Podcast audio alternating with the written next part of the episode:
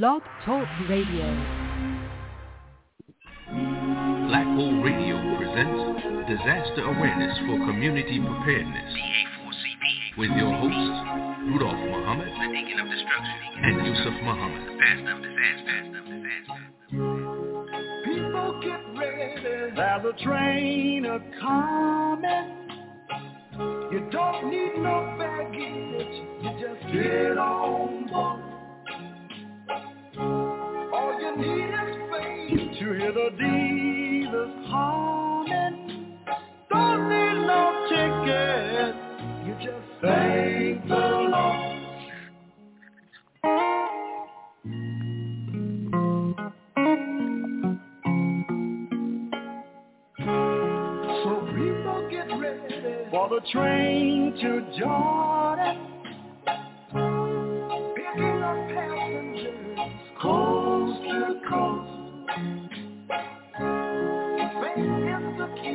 Open the doors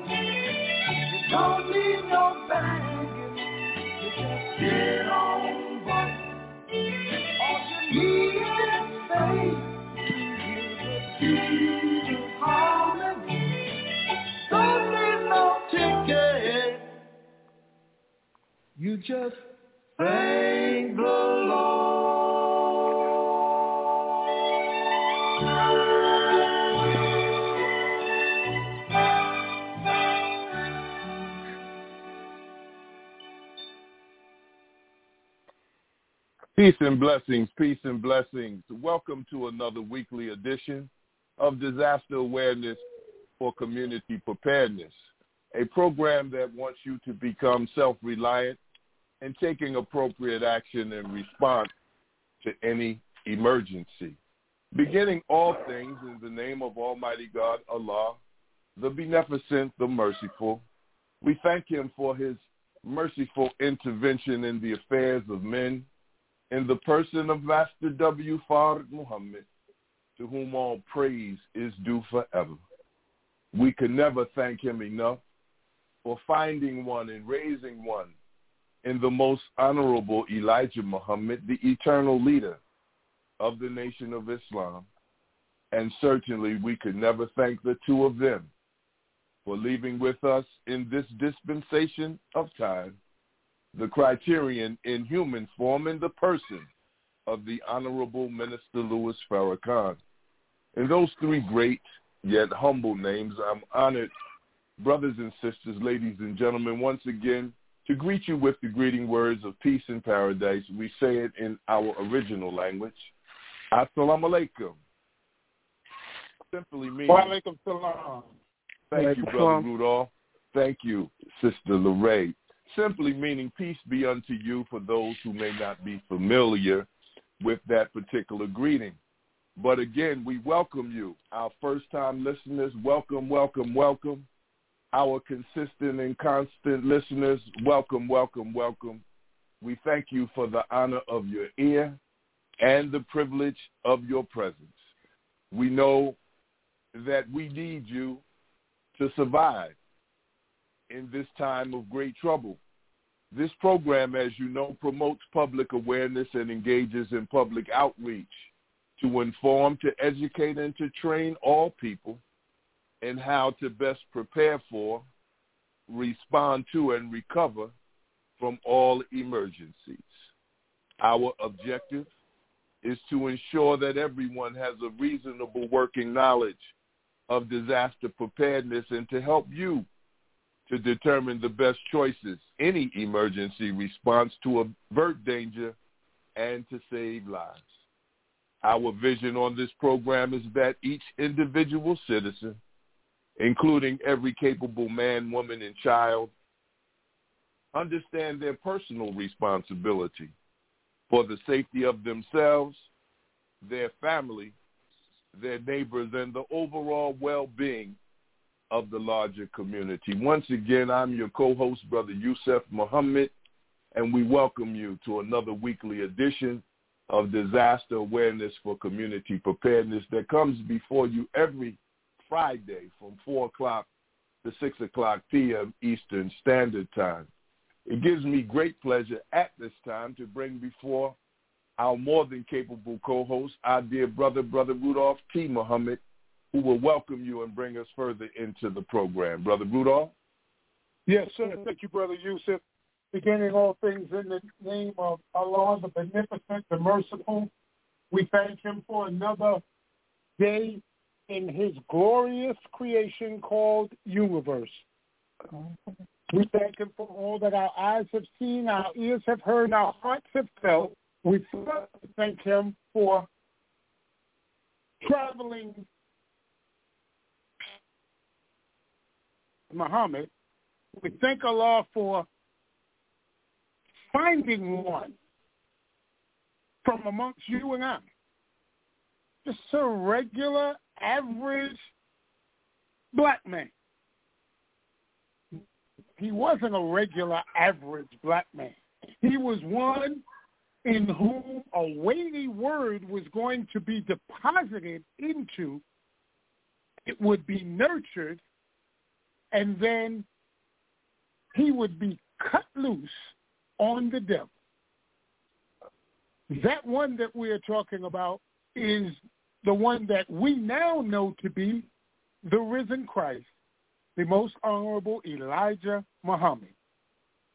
And we thank the two of them for not leaving us comfortless in this tumultuous time that we live in. They indeed left us with the comforter, a comforting spirit, more than just a leader, more than a teacher, more than a guide. He is the most example of submission to the will of God in human form. We're talking about none other than our brother, the Honorable Minister Louis Farrakhan. So in those three great names of Master Fard Muhammad, the most Honorable Elijah Muhammad, and the Honorable Minister Louis Farrakhan, we greet the family of Muhammad, the well-wishers of Muhammad, the supporters of Muhammad, and even the detractors of Muhammad. In the green words of peace and paradise of our salam alaikum. Wa alaikum salam, sir. Wa Alaikum salam. Brother Yusef, I'm turning it right back over to you because I am anxious to get this guest on so that she can do what she does. Yes, sir. Well, I thank you, Brother Rudolph, for that warm welcome, as I'm sure our listening audience does the same. I, too, am anxiously awaiting to hear from our special guest uh, this afternoon, this evening. She is a, a friend. She is a dear sister for uh, so many reasons. We thank Almighty God Allah for her taking time out of her busy schedule to come and speak to us today about child abuse and child neglect. We'll go into probably laying a baseline assessment as to what that is. Um, we'll look at what it uh, has to do um, in terms of where we were statistically prior to the pandemic and since the pandemic, but you know, she's a very humble sister, and she just wanted us to introduce her by her name. She's an author of a book, internationally known book called Black Integration, a failed social experiment. But she's also has worked in the field of social service in New York City for over 30 years. in various positions. She has a Bachelor of Arts degree from Queens College, majoring in sociology and political science, with a concentration in international politics. She has a master's degree in social work from Stony Brook University and a licensed master's of social work degree from the New York State Department of Education. She's married.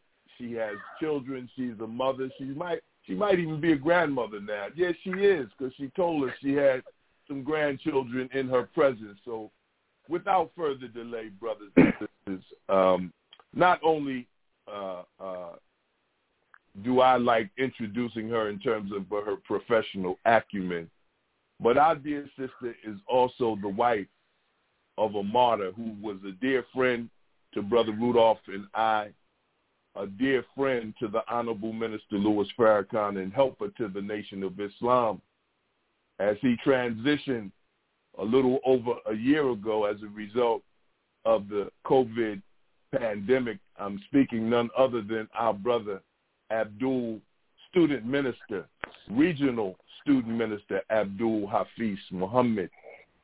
She is the wife of our dear brother. We are eternally grateful, Sister Lorraine, that you would take time out of your busy schedule to come before our listening audience. So at this time, the floor is now yours, ma'am. Assalamu alaikum to your listening audience. Thank you for having me out to discuss this important um, subject of child abuse and neglect. One of the reasons that we're not able to eradicate child abuse and neglect is because we're starting at the branch instead of starting at the root. And the root of child abuse and neglect started with the transatlantic slave trade. The institution of slavery resulted in the sexual abuse of men, women, and children. We also experienced educational neglect because we were unable to learn to read for three centuries. We also experienced verbal abuse, emotional abuse, and of course we had we were subject to the mental illnesses of our masters. Our masters were basically psychopaths and sociopaths, and that is what that's the foundation upon which Black Nation in the West stands on. We also experience medical neglect, and we live short lives as a result of that. So now people want to talk about slavery as though it was a passing phase in American history, but we know that that institution lasted in chattel slavery for 300 years. So we had institutional neglect of men, women, and children for centuries. And when you have that type of long-lasting abuse and neglect, it becomes a part of the culture of that person or that group of people. When we finally were emancipated, now we're in Jim Crow, which is basically slavery by a different name. Mm-hmm. So while we're going through these 410 years of systemic abuse, what happens is that becomes what we call your average expected environment. So what we do is either we reject that particular dynamic or we incorporate it into our lives. And what we tend to do as parents, we raise our children based on how we were raised. We don't have a book that talks about parenting. Very few people research parenting. So what we tend to do is do what we've already experienced. And so one of the biggest problems we have is that we have to reteach ourselves how to interact with one another. And it's difficult to overcome certain barriers because we have to recognize we live in a greater society that's oppressive to us. So we're living in their reality. And until we change the reality that we currently live in, we'll always have issues. Because one of the biggest reasons why we have so much abuse at right currently is because of poverty most of the cases that come in are because of maltreatment. The people who have the highest rate of being caught up in the child welfare system are the people who are impoverished. That impoverishment comes because we live mostly in single-parent households and because the greater society dictates what our wages are. And until we are able to control our economy, there's very little else we can control. We have to basically be removed from the civilization that we're currently in in order for us to correct correct these deficiencies in our families. That's basically what the situation is. So we want to talk about what's going on right now, but we have to realize that it has a historical context. And until we can address that, as well as remove ourselves from the people who continue to uh, exploit us, it's very difficult to eradicate some of these um, problems. That's my opening Understood. statement. Beautiful, beautiful, beautiful. Thank you for laying that base, going to the root and not the branch. Beautiful. Master with psychopaths and sociopaths. You're right, my dear sister. I know some people, what do they call it? I know as a firefighter, when we come back from alarms, they call it uh, post-incident stress uh, management. But uh, I believe one uh, psychiatrist or psychologist called our condition, help me out with it. Did she post-traumatic slave? Post-traumatic slave disorder. Right. Yes. Disorder. Our dear sister, Dr. Patricia Newton, formerly of the Black Psychiatrist, I believe, put that out along with uh, Dr. Leary put out. She called it a syndrome. And uh, so thank you for laying that base. Brother Rudolph? That was beautiful. And that leads us right into it. Um, you know, just for the benefit of our audience, because we have such a uh, uh, um, integrated audience. So Mhm. we we just want to lay this out and say this at the beginning, at the very onset. We are not in the intention of this program is not to insult, indict, or judge anybody. Mhm. It's Mhm. to educate all that are listening and to help us as a family get Mhm. over a hurdle that has been plaguing us for hundreds of years. Mhm. We know that, and, and we will, you know, I, I'll just put this out there to anybody that's listening. You can foil Freedom of Information Act. You can foil the actual facts of the numbers of child abuse and child neglect locally and regionally prior to the pandemic where you're going to have a hard time getting those numbers is in the pandemic up Mhm. to where we are now. And Mhm. some of the reasons for that is remember that uh, when the children could go and get out of the house, a lot of times they were getting away from their tormentor, their abusers, and their neglectors. Because they were now locked into the home now for over Mhm. these past 18 months, now they're locked in with their tormentor, abuser, and uh, neglectors.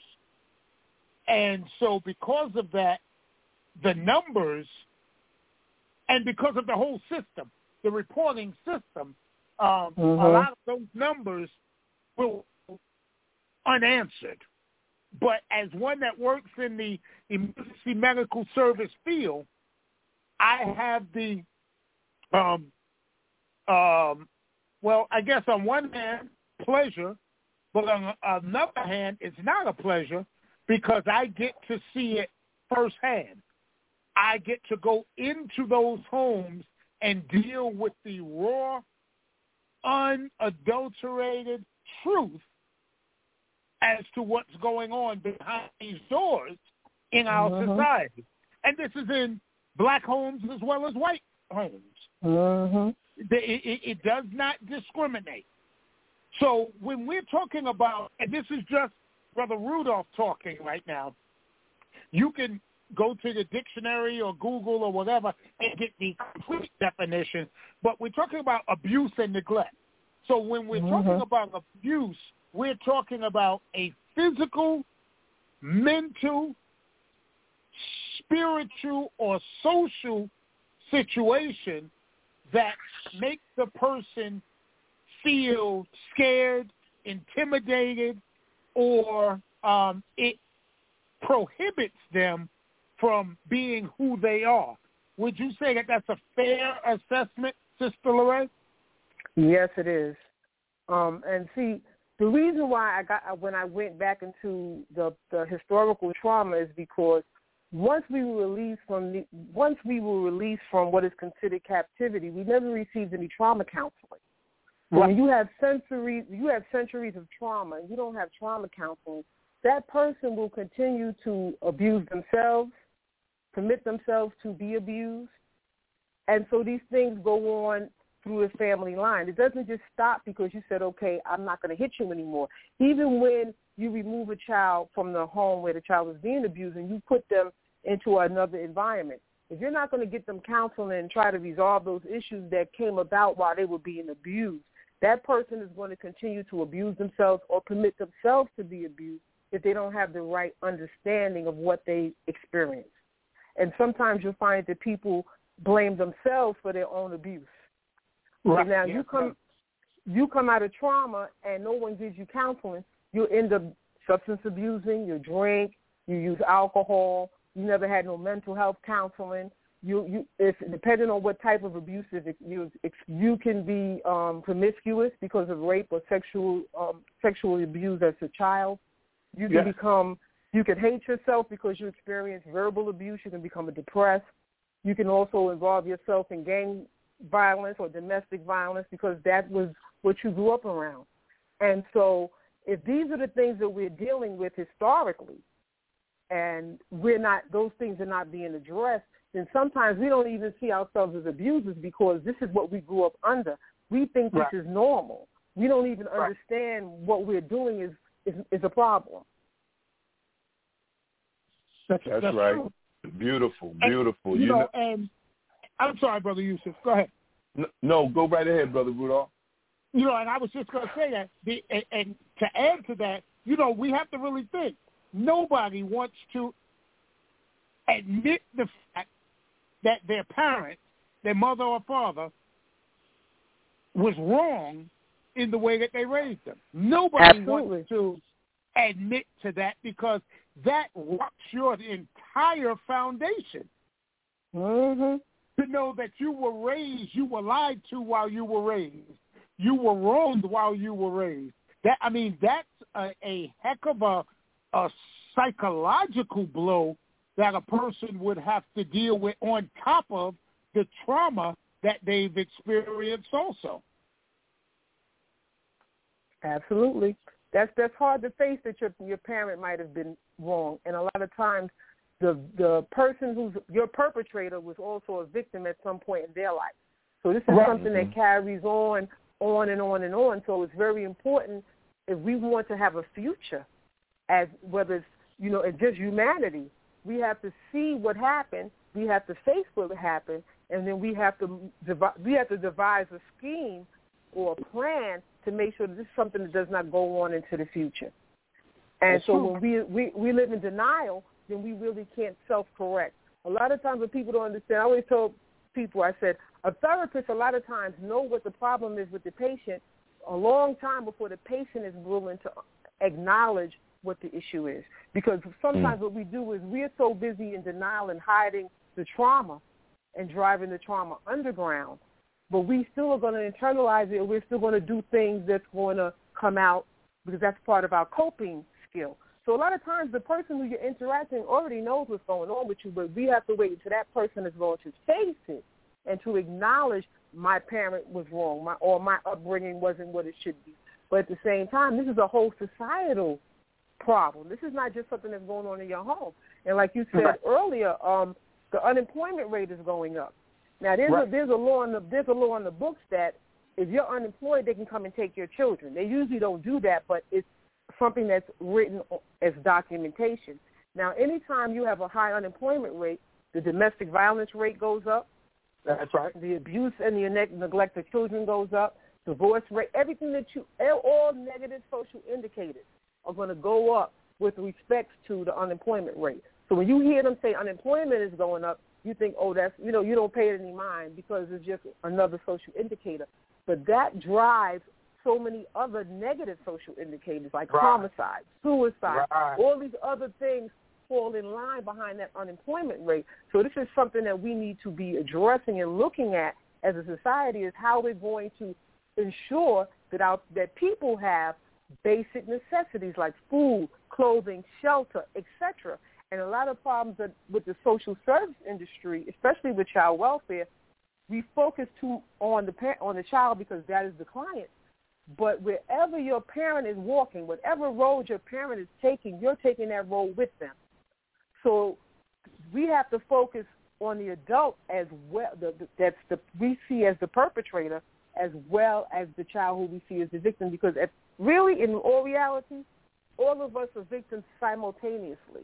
It's just that one Mhm. victim has a little more control over the other victim. But the, the society is responsible. Anytime you see women killing their children, you see women abandoning their children, there's not something wrong with that woman. There's something wrong with the society at large because animals take better care of their children than a person. That is problematic. You don't see the bear abandoning their cub in the wilderness. You just don't see that. Right. And so if an animal is going to take better care of their children than the male and the female, that's showing you there's something seriously wrong with that society because you're not providing the basic necessities to these people. They feel as though they have to sacrifice their children in order to take, because they feel like if I feel like I, I can't take care of my child, what am I going to do? I'm going to leave him somewhere. And so that's just demonstrating how poorly capitalism is at addressing the needs of the people in their society. Hence, now neglect. The definition of neglect. Not giving a person the things that they need, not want, the basic things that they need in order to survive and thrive in a society or in a situation. So you have abuse on one hand, you have neglect on the other hand, and caught in the middle of that is you have the innocent child who didn't ask to come here, who didn't ask to be here, but now they're here, and now they become the scapegoat for the problem. Absolutely. Yes, you know, and, and what one thing I, um, everybody should remember remember the episode of Good Times with Penny Mhm. and her mother. Oh yeah. You know, I, I always use that episode when I talk about everybody could relate to that particular episode, black or white. That you have an innocent child who's being abused at home and is trying to seek uh, a refuge. She's a refugee because she's trying Mhm. to seek refuge in another family because they're more they they're showing the love and attention that she's not getting at home, and they protected children. So, something that just popped into my head, brother Yusef. Yes, sir. No, that was very poignant, and uh, many of us can relate to that. That good times, brother. That that that uh, particular episode of Good Times, mother-daughter relationship, and as Sister Lorraine said uh, in the beginning about uh, as she laid out the historical context when she talked about parenting, parents need to reteach themselves interpersonal relationships. And when you came in, brother Rudolph, and you talked about um, this being not only uh, an educational uh, presentation in terms of uh, child abuse and the neglect from Sister Lorraine's vantage point, I also saw it as a healing session. Sister Lorraine, you know, when you talked about the cyclical uh, uh, relationships of generations, parents after parents after parents, doing uh, certain things, whether it's abuse or neglect, it um, it just reminded me of, of and you you also talked about in your historical uh, context your, your base analysis of I don't think you used the word, but what I heard was separation. While we must remove ourselves uh, That's from right. it, and then when we remove ourselves, then the healing can start and uh, hopefully sustain itself. And so, all of us are quite familiar with that um, mantra: "Hurt people, hurt people." Hurt people. That's Right. right. right? And so that's what I heard uh, in this beautiful first half hour of today's program. Um, Brother Rudolph, you also talked about we can give the basic definition of it and then let Sister Lorraine embellish or take us where Allah wants us to go with it. But um, according to what's written, the definition of child abuse and neglect uh, in terms of federal law is any recent act or failure to act on the part of a parent or caretaker which results in death, serious physical or emotional harm, sexual abuse, or exploitation, mm-hmm. or an act or failure to act presents an imminent risk to serious harm. So this program is about being solution-based, as many of our consistent and constant listeners know. And so we're not just talking about the problems, we're trying to offer healing. But in order to first heal, as Sister Lorraine has said, we have to start at the root and not at the branch. So we thank you, Sister Lorraine, for laying that wonderful base. Um, when when when we say hurt people, hurt people, based on your experience in the field of social work, what what does that mean to you? A lot of times, like I stated earlier, you learn your parenting skills from your parents. So if your parent was abusive to you, unless you make a, you just say, I didn't like how my parent raised me, and I'm not going to do that. If you don't do, if you don't make that a, a, a constant in your mind, what you'll end up doing is you'll replicate exactly what you didn't like when you was a child. Mm. So we have to be mindful of what we experienced, and then we have to make sure that we don't do that to our children. Now, one of the solutions that we can focus on is that we first, if you know that you've experienced different things in your life. But sometimes the biggest part is that people don't even realize they were mistreated. Mm. But when we're getting ready to marry one another and we're in our courtship phase, we need to find out as much about that person and their upbringing as possible. Because what can happen is that if you find out as much as you can, you will be able to tell that person, well, there were things that your parents did. How are you handling that? And did you ever get counseling for that? Because, see, with trauma, we have to remember you have to, the first thing they tell you about being traumatized, you got to remove yourself from that person, right? So yep, if the person that's right. isn't, that's the first thing they say to you. In order for you to heal, you got to remove. But we want to live in a society where we were traumatized for over four centuries, approaching five centuries, and we expect that we'll be able to coexist with the person, the perpetrator. In order for us to heal, we have to separate ourselves. In order for us to, A, remove ourselves from the, the ultimate perpetrators, mm-hmm. and then we can focus on the, the ones who are ill-affected, and then focus on how do we heal that person so that person does not be, continue to victimize the persons that they've been victimizing, and also give tr- counseling for that person who's currently being victimized if we decide that that person can't live with the perpetrator anymore and need to remove them permanently or temporarily so that person gets help. But we can't do anything if we don't control the institutions that we interact with. If we don't mm-hmm. control the uh, social service agency, and you know that these cases go on before the judge, and the judge is a person that's not necessarily uh, family friendly when it comes to black people because the separation of us and the destruction of our families happened in America. So we can't expect now that these things have changed because it's now 2021. Um, right. So right. we have to we have to understand that as long as these institutions are over our lives, we really won't get the resolution that we deserve because it's not easy for you to point to the father or the mother and say that they're the perpetrator. But where social services only catches a certain number of child abuse and neglect cases. So you have multitudes of people who've been child have been abused and neglected that they've never seen. They don't even know anything about them. So you if you're only catching a fraction of the people who are being abused and neglected, those other people are still out in society. And they've never gotten any treatment, they've never gotten any counseling. So then when they come to our attention, now they're criminals. That's like the mental mm-hmm. health system mental health is fragmented at best.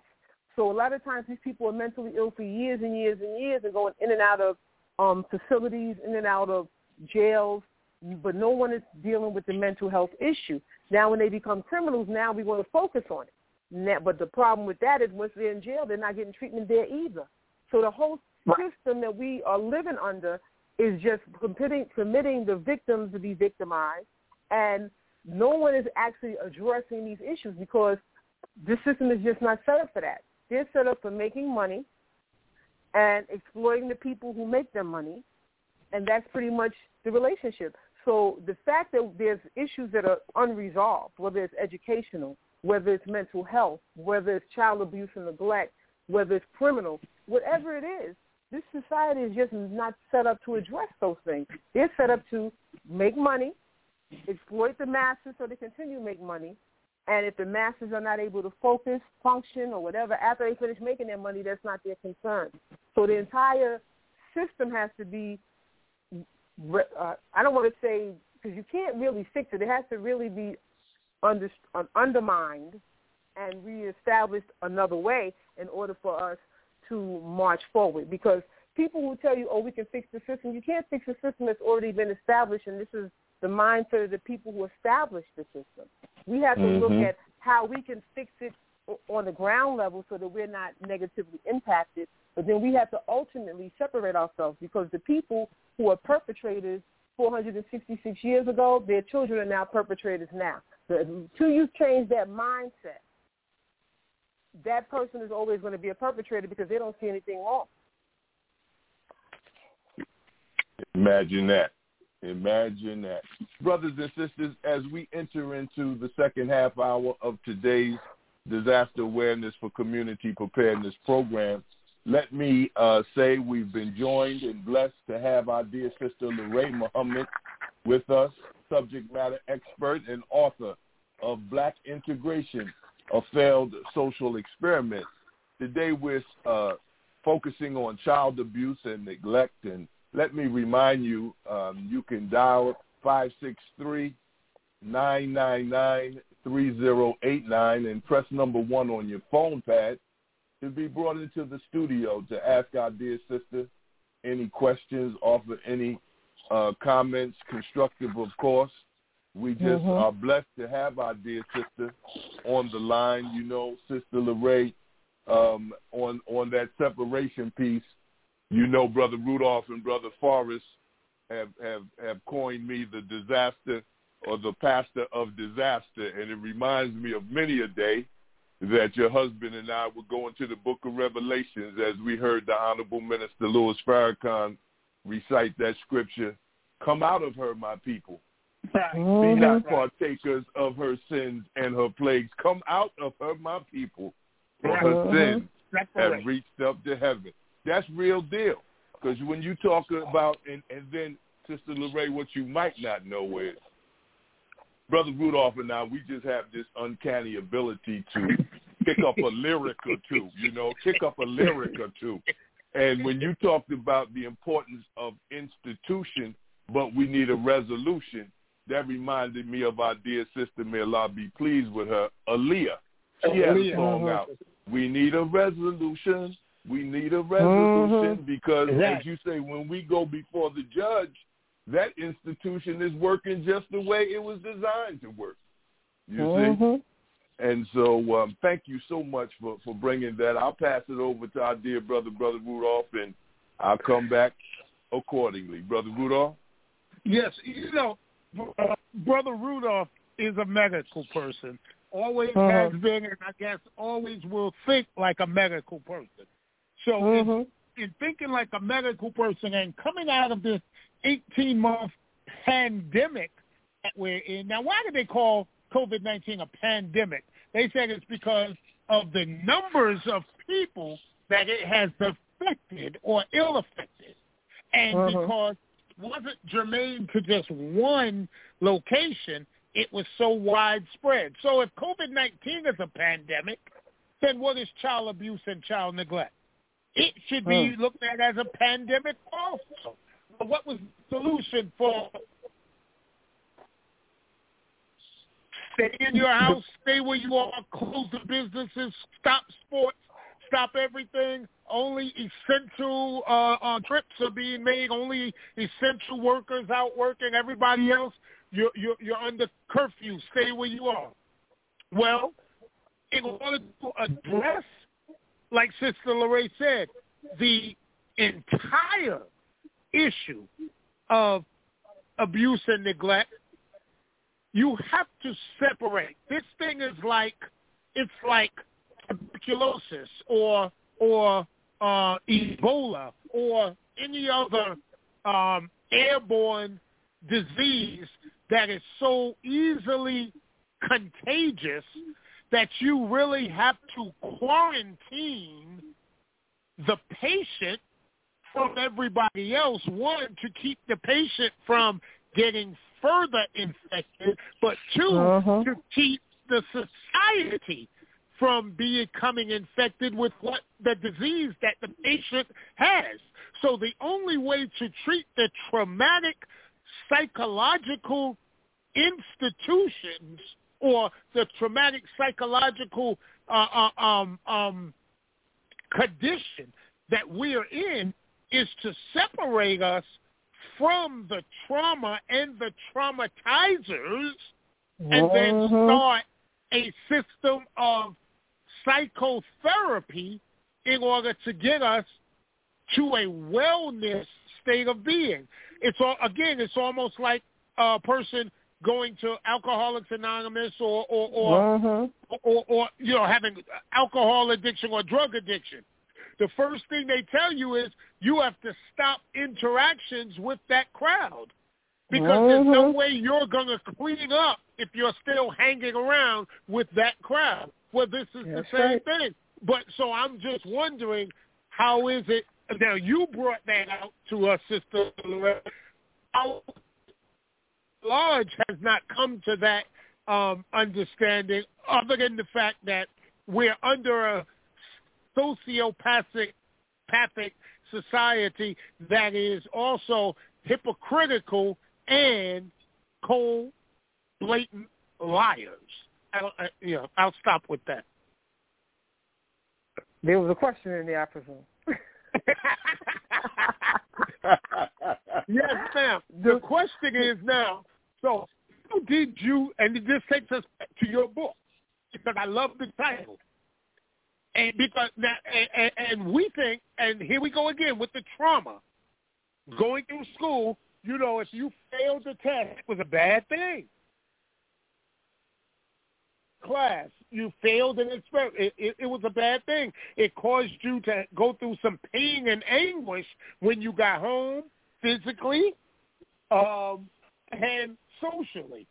Um, but here, this test that you uh, talk about, the failed experiment of integration, then that means someone should have looked at it already and said, well, this thing ain't working, so we need to open this, divide this thing back up and separate this thing, and then let's start to fix it in separate locations. So why hasn't that happened? Well, brother, uh, we have to remember that not only are we economically dependent on them, they're economically dependent on us. They built a whole uh, civilization on slavery, colonialism, and neocolonialism.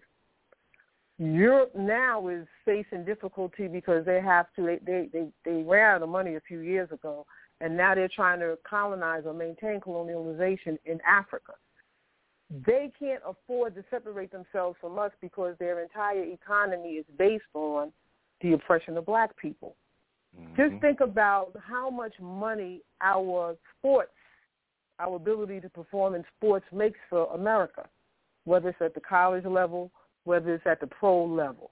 Think of how much money uh, we generate entertainment, singing and dancing and all of that stuff, not only domestically, but they export our products all over the world.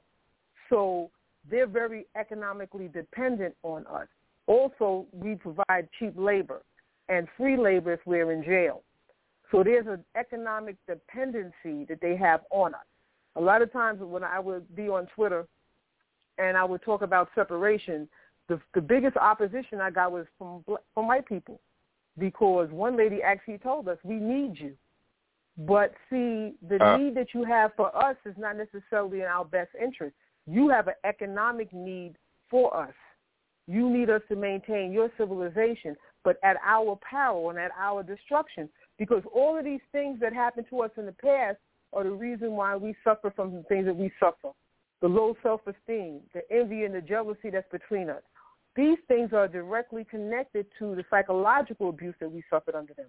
The ability to not maintain our family structure, our marriages, our child rearing, our interaction, inter, interpersonal relationships. All of these things suffer because of us being in, in their company. Just the fact that we are modeling our lives after them is the reason why we can't maintain our relationships. Now, if 90% of the marriages are falling apart as a result of adultery, where do we learn to be adulterous at? Who mm-hmm. at whose foot? So as we're modeling our lives after their civilization, we are self-destructing. I remember one time we were having dinner with my family, and my one of my sisters asked, "What is the benefit of watching a soap opera, and what do you get from it?" And I said to her, "It teaches you how not to live." Because if you live like them, you know ultimately there's going to be a consequence for that lie.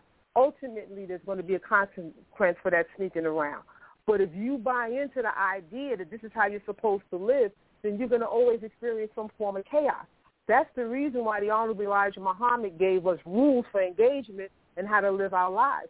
And if we mm-hmm. adhere to what he teaches us to do, a lot of the things that we're dealing with, we will no longer have to deal with because He's correcting the things that they destroyed. All of the things that we learned and modeled after being here for 466 years. We're now living the life or we have the thinking of white people. And their lives don't function very well for them. So we're now, but we're now doing the same thing. We want to think it's all right to have a side piece, and we doing this, and we running over here, and we running over there. But those things are actually destroying us physically because the wages of sin is death and it's destroying our family structure. So we have to now mm-hmm. put our mindset into the mindset of God in order for us to reconstitute ourselves. It's not as though we can't change the reality, is that some of us are just unwilling or unable to refocus our lives from what we visualize under the tyranny of America to what we should be focusing our attention on because only in our mindset, only God can save us. But God can only save us if we're willing to submit to his rules. And people don't want to submit, oh, well, I'm used to partying. But what has partying done for you? So we hmm. have to make a we have to make a conscious decision that this is not the path that we want to be on.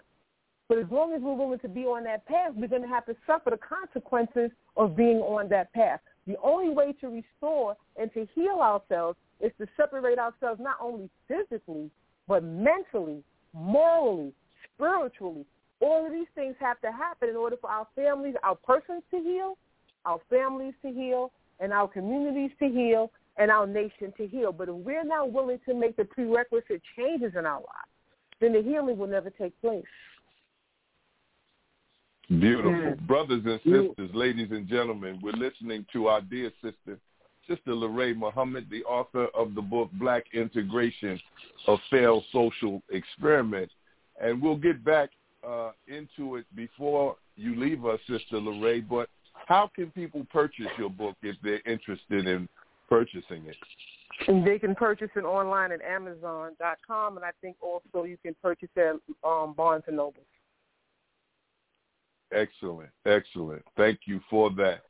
And uh, you know, as I listened to your last comment, a couple of things came to my mind about how uh, you know, this impacts us in all areas of people activity, as um, the Frances Cress Welsing used to say, whether it was education, economics, entertainment, labor, law, politics, religion, sex, or war.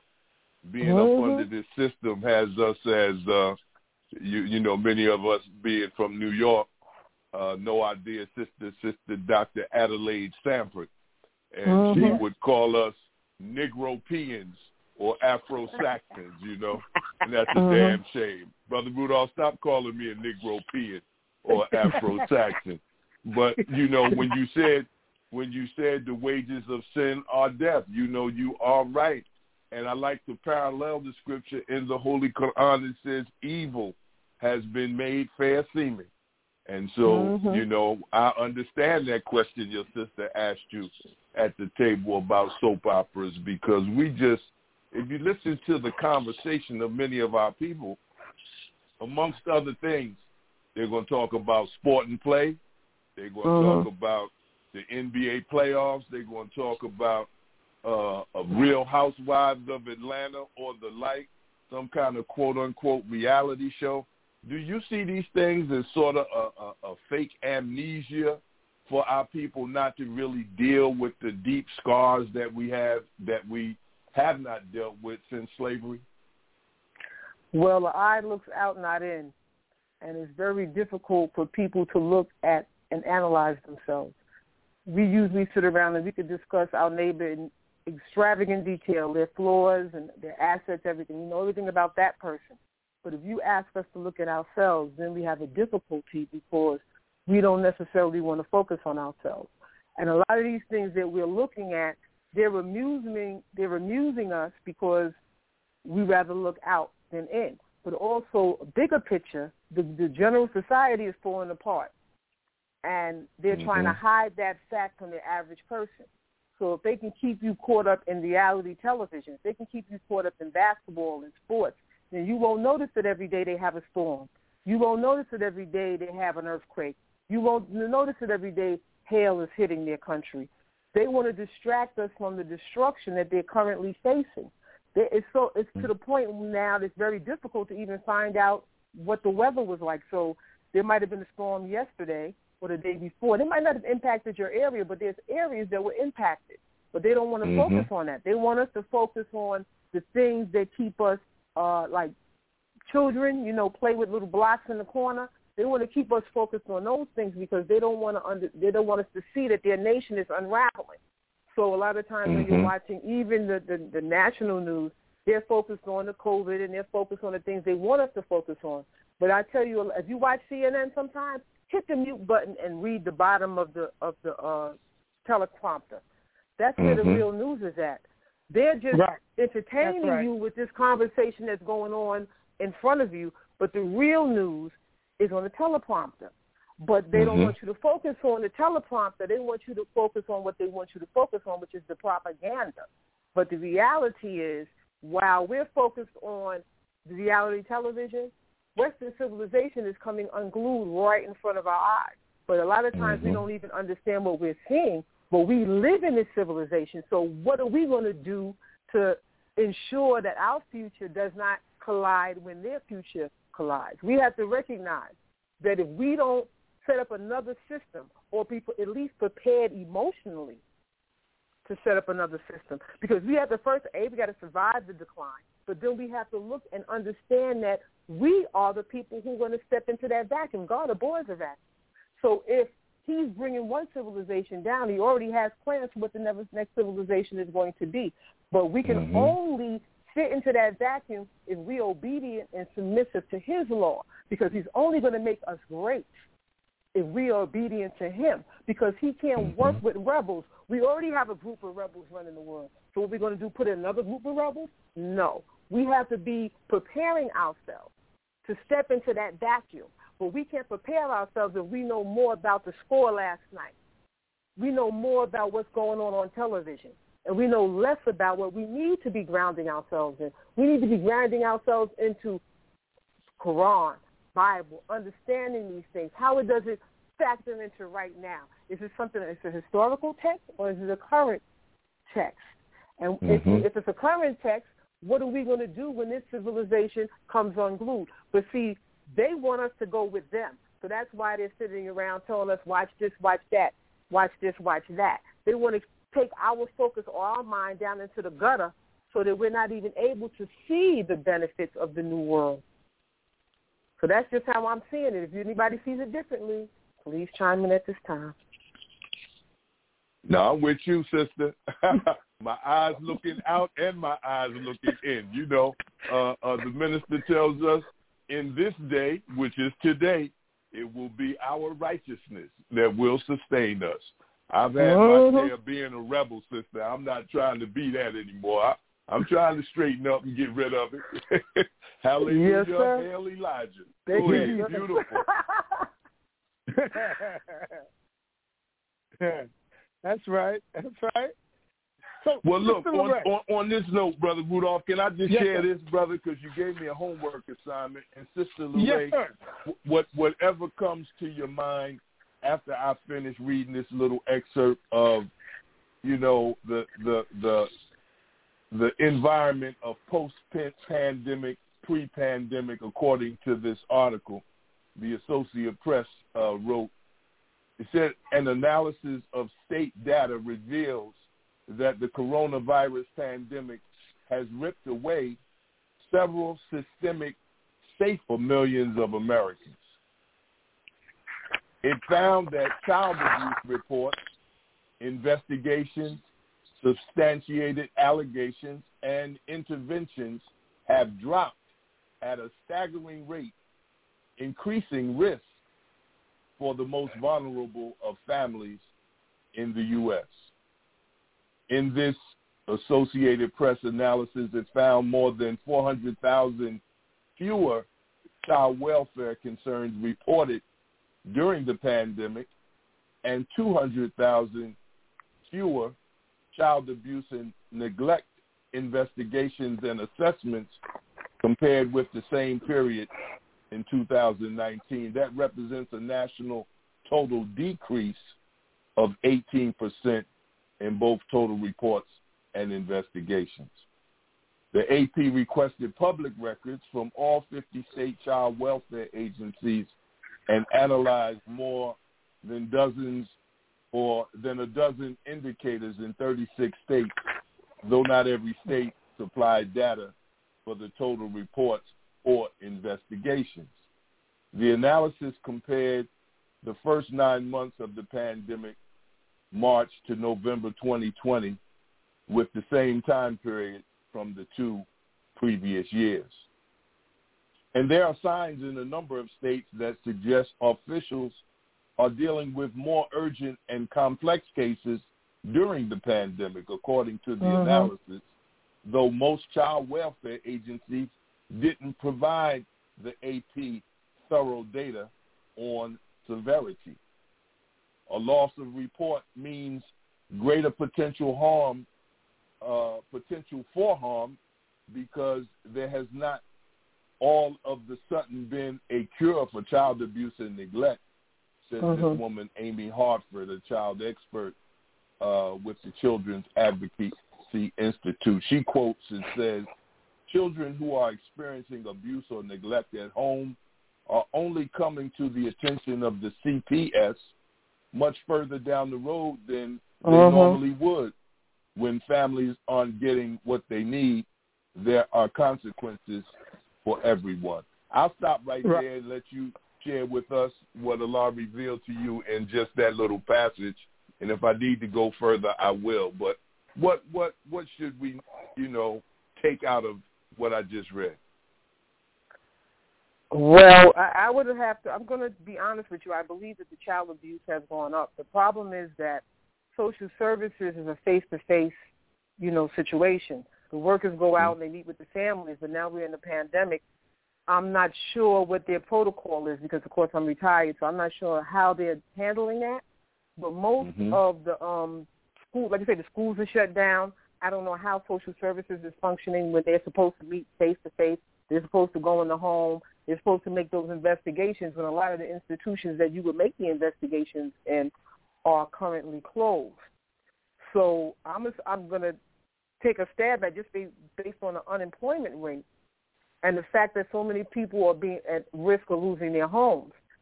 Um, you have food insecurity. You have all of these things that are going on simultaneously. So I'm going to assume that the abuse has not decreased. But the problem has Mhm. showed that the, with COVID is just illustrated how poorly the society is really is, is, how you say how the society is not really gauged to protect us anyway. So now Mhm. it's just showing the holes in the system. Because once this the system shuts down, then everything else seems to unravel. Because But one one thing is showing people is that they're slaves and they don't even realize they're slaves. Mm. And we've all been working and trying to take care of our children and do what we need to do. But this one pandemic is showing all of the issues institutionally that we right. never looked at. And so even so, the, I'm not going to say that child abuse has gone down because I would not say that that is what's going on. I'm saying mm-hmm. is that we're not because they don't catch all cases anyway. So now you have a situation where the worker can't even go out. But this is a situation that's across the board. The schools, the teachers are not teaching. Everything that all institutions that they have set up are not working. And then at the same time, they didn't really work all that good to begin with. So I don't know how what the answer is going to be, but I think that on the other side we're going to have to look at all of these things because it looks like this system is coming unglued. I mean, it's, yes. very, it's painfully obviously to a person who's looking at it. So now we're just going to have to figure out how we're going to pick up the ball henceforth. Because. I don't think that these institutions are really going to ever come back into play. They're talking about, oh, we want to go back to school if everybody gets the shot. But it seems to me it's more mo- the motivation is really about us taking the shot, really about us going mm-hmm. back out into the structure so the capitalism does not, com- you know, totally implode. I don't think the focus is really on the, you know, how the people are doing because they're not. They're, so that I'm gonna illustrate it this way. They told everybody to stay home because we want to protect everybody from COVID. But they made no arrangements to make sure these people have food, clothing, and shelter during the course right. of the pandemic and at the right. conclusion of the pandemic. So really, the pandemic is just showing us all of the systems that don't run don't run properly in the best of circumstances, and now in the worst of circumstances, they're not running at all. So now CDC announced a couple of weeks ago, I mean, uh, excuse me, the, the Supreme Court decided that the CDC didn't have the authorization mm-hmm. to tell people that they don't have to pay their rent. So they could not initiate what's that the rent moratorium on rent. Mm-hmm. So now you have people who haven't paid rent in over a year. So what are you going to do with these people that haven't paid rent in over a year? It's just to me, it's just everything that they built up had so many holes in the system, and now COVID is just showing us where those holes lie. Because if a worker can't go out and check on the child because of the pandemic, that leaves that child pretty much to their own devices. And then what is, what is the protocol for getting these children to the hospital when a lot of the hospitals didn't want children in the hospital because of the That's pandemic? Right. So That's we right. have all of these systems that were set up a certain way, and now you can see them symptoms, they just really don't function the way they should function. So to mm-hmm. me, the COVID is just showing us where the problems are. And so now we have to think about, okay, so after COVID, what are we going to do to make the, make sure that those systems function the way they should function?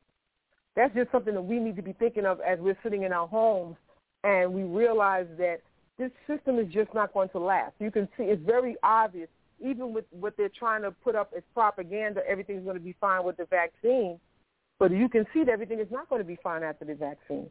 So now we That's all right. have, as a community, have to sit in our houses and think about, okay, so what can I do personally to make sure that these things are resolved when we come from out, outside of our homes. Because right now we're all in our homes. There's really not much we can do. But what are we going to do when it's time for us to leave our homes? How can we help to alleviate the suffering of the children? How can we alleviate the suffering of the parents? How can we ensure that these people have some place to stay? But only those things can only really come into play after capitalism has pretty much imploded. Mhm. Mhm. No, beautiful. To your point, I was thinking similar as I was reading initially what I just read, and then I, you know, think cynically too sometimes because I know people can play with numbers statistically, and for them to say what they said in this particular article, I said no, I got. We have to ask Sister Lorraine this. What, what's her point on this? Because it just didn't sound right uh, uh, in terms of um, what what we would expect to happen, but you know, as you expose, the process is flawed, very much so in terms of uh, dealing with uh, child neglect and abuse. Um, I, I think your point is is right on. I mean, clarion clear. So thank you, thank you, thank you, um, brother Groove. I'll pass it on to you, beloved, and then I'll come back.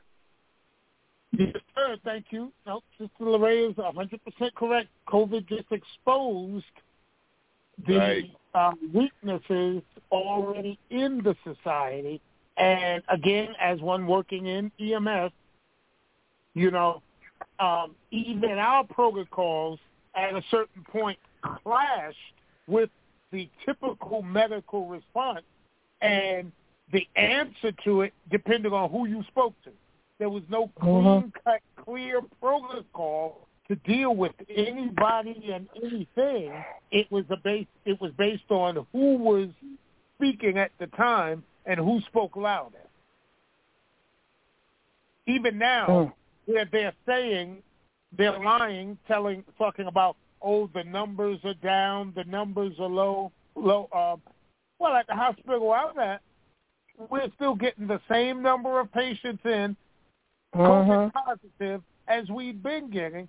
The only difference Mhm. now is they've done away with the COVID ward, so now the COVID positive patients are interpopulated on the Oh, regular ward floors, and so you have healthcare providers who at one point were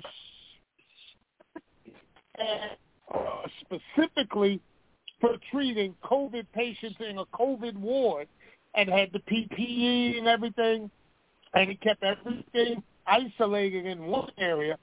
Now, I mean, come out of your room treating your grandmother and then go into a person's room with COVID to treat them, come right out and go back in your grandmother's room.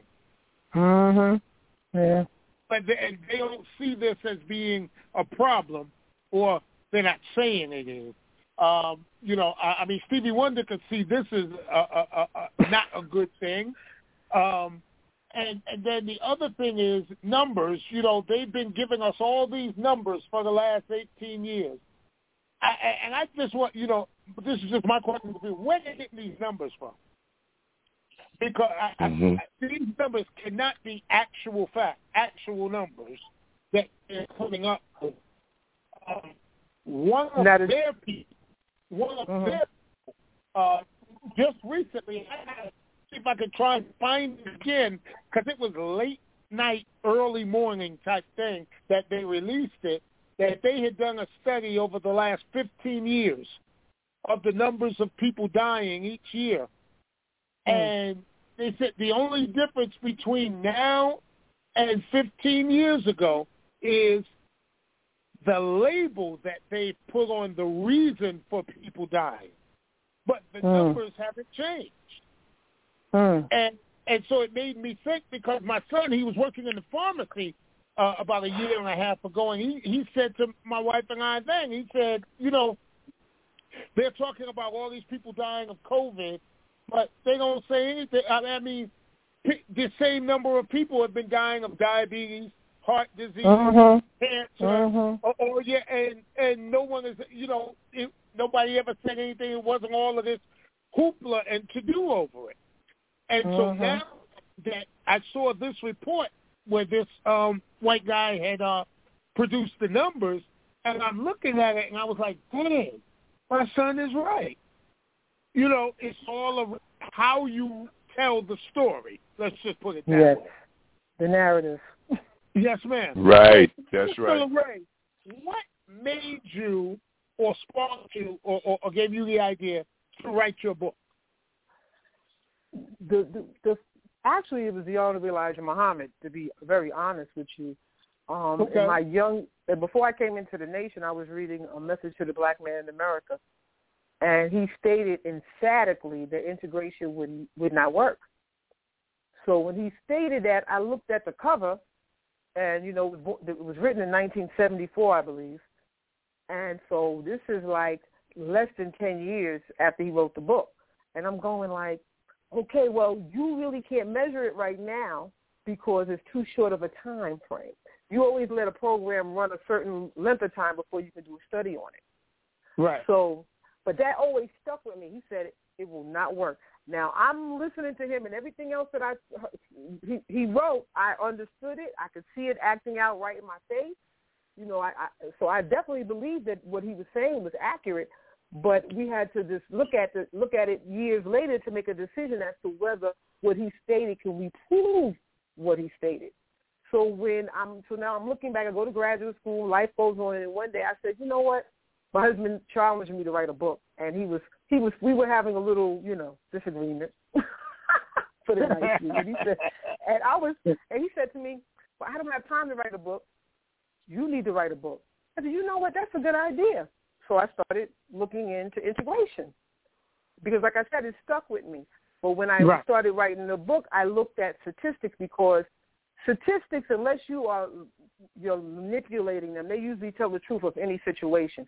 So I looked at all of the national statistics and how we were doing in certain areas, and based on those national statistics, that would give me the conclusion that it either worked or did not work.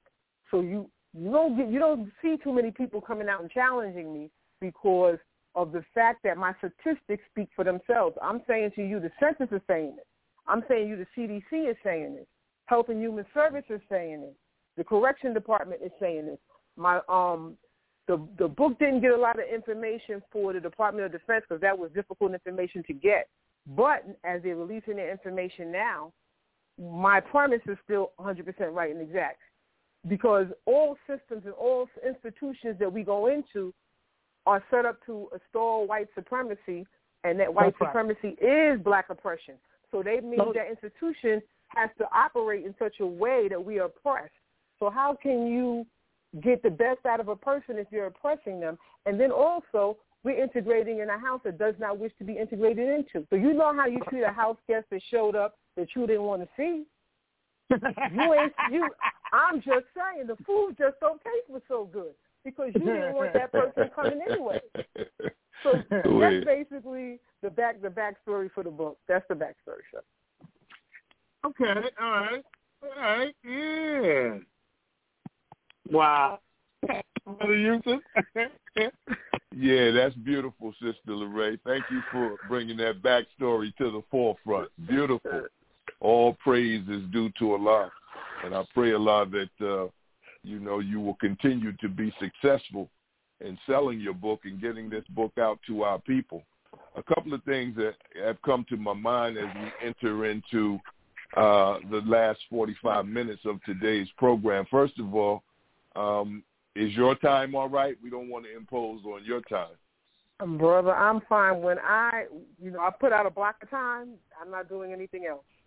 So you, All praise is you due have to me, Allah. you Well, have me to six o'clock. we're we're we're we're eternally grateful. We're appreciative. Yes, we. You know, um, back to the piece, and, and I'm gonna come right back to us. But um, the piece in terms of the process, you said you, you're not working now. Uh, this particular article uh, that I have pulled up, uh, as you said, you're not quite familiar with the process, but I don't know if this may ring a bell or anything. It says, with many children out of the public eye, the U.S. system of relying on teachers, police, Mhm.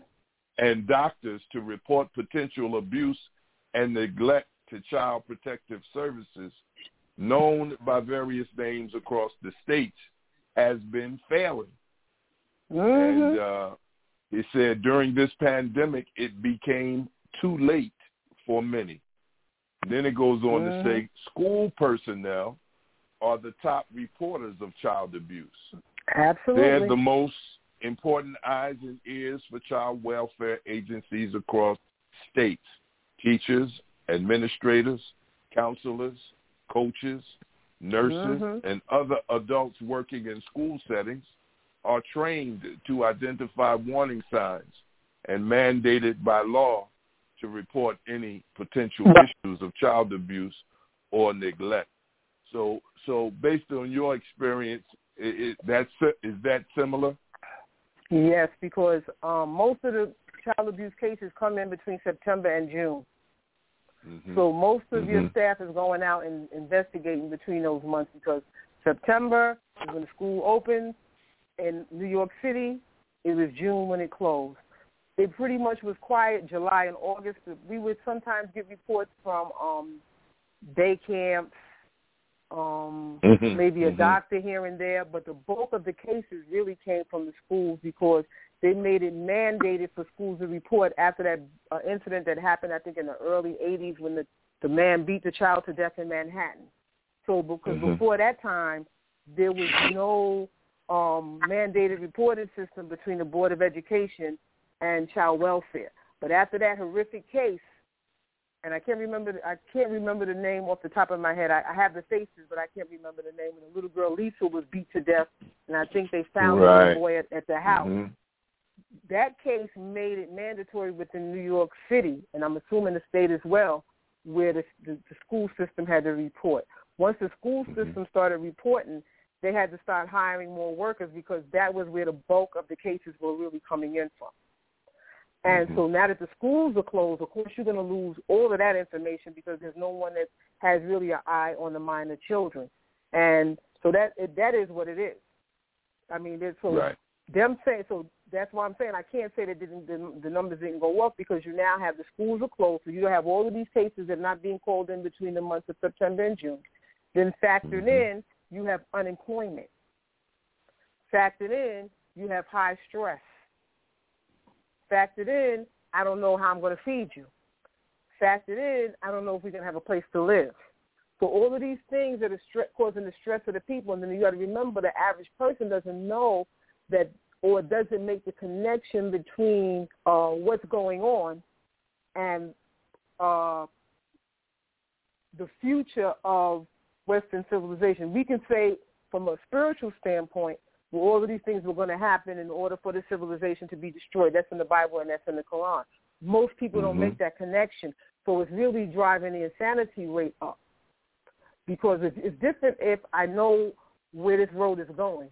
And it's another thing if I don't know where this road is going. So you have a higher suicide rate. You have all of these things that are going in. Because I remember when I went in to see my own physician, and she started giving me the um the the the that scale for depression. So she starts answering me, asking me questions, and at the third question, I said, "I'm not depressed." And she's looking at me kind of crazy. I said, "Oh, Miss, I'm a therapist. I already know which way you're going." But Mhm. when, when you go into your physicians now, they're checking you for depression. They're checking you for anxiety. They're checking you for all these mental health concerns because they understand what's going on outside is going to have an impact on the people. So it's different if you feel as though this is normal and this is what's going to happen. Your blood pressure is going to be one thing, but the person that doesn't understand, their blood pressure is going to be sky high.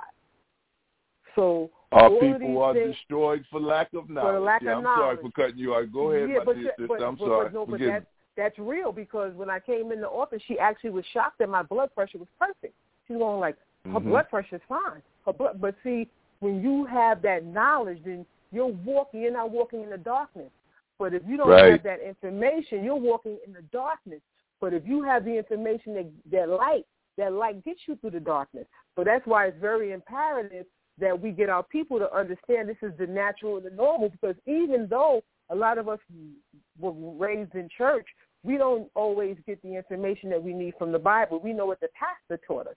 And because so many of them have been neglectful in teaching the end, teaching the end of the civilization, most of us really don't understand what we're seeing. That's right. That's right. We the first ones to recite. Without vision, the people perish, but we don't know it's talking about right now.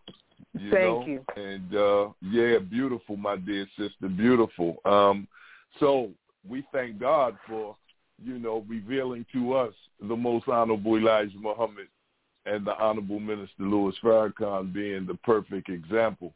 Thank him for coming 9,000 miles to seek and to save that which was lost. Because I'm telling you, I'm speaking for me personally. I will be out of my mind if I wasn't connected to the God and his Christ and his Messiah in our midst.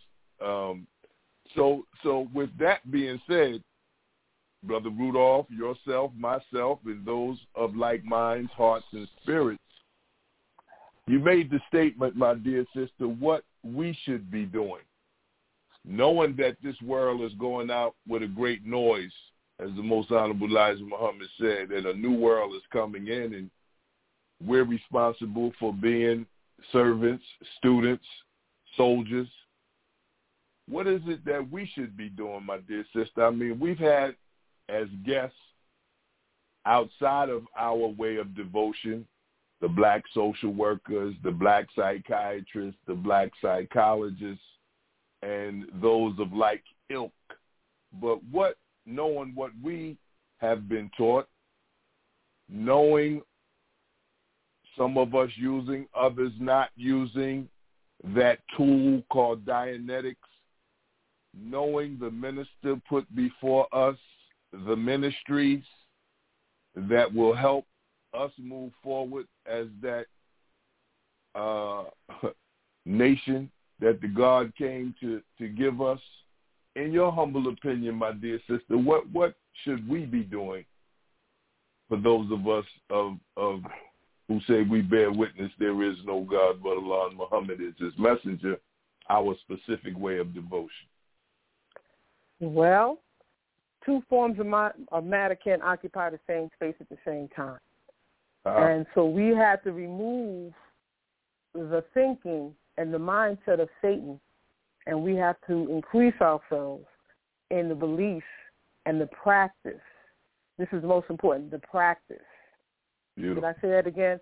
The practice. Go ahead. and so when we start practicing Islam, then we'll be able to move our people into the practice of Islam.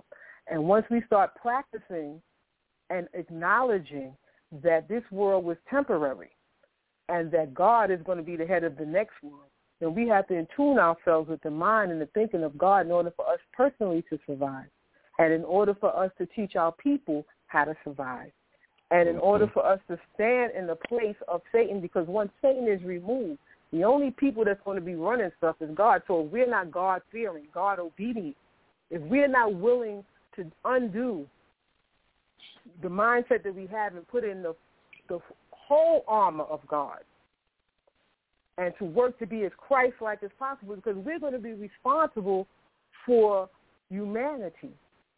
And we can't be responsible for humanity if we're thinking like Satan thinks because that's being removed. So we have to think like God. And we have to think, what would God do? Would God want everybody to starve and live in the street? Obviously not. So everything that we've been looking at for the entire duration of our lives is the exact opposite of how God reacts. I don't think God will put everybody in the street. I don't think God will want everybody to be hungry. I don't think God will want everybody to be unclothed. So we can't think like the capitalists. We can't think like Western civilization taught us to think we have to think like God. And the only way for us to think like God is to study God and to practice God, not to just quote God, not to just put on a garment and a uniform and pretend that we're godly when we're not, but practice God because that's the only way we can survive. That's the only way that humanity can survive. Because basically, when God is your father, he also gave you what you need to do in order to survive. That's Bible. That's Quran. So until the new book comes, we have to honor the book that we have. Mm-hmm. And as long as we are honoring the book that we have, we will personally survive, inshallah, and we can help our people to survive. But we don't really have no guidance for them. I don't have no guidance for you. I'm as ignorant as they come. Mm. I rely on Allah to give me what I have to say. And I pray that I articulate it in a way that he is, is pleasing to him. Because Sister Lorraine ain't nobody. I grew up. I was born in Harlem Hospital in New York City. I grew up in public housing. I grew up in Queensbridge.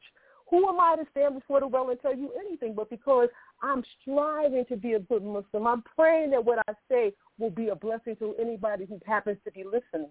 But we all have to put our mindset into the mind of God because in order for us to survive, we have to be godly because Satan's rule is over. So if he's severing Satan from his rule, then that means the only person that stands in his, his, his place as the vicegerent is those of us who are willing to give up our way, give up what we were raised thinking, give up what we were raised doing, and pray to him and ask him, what should we be doing to help our people?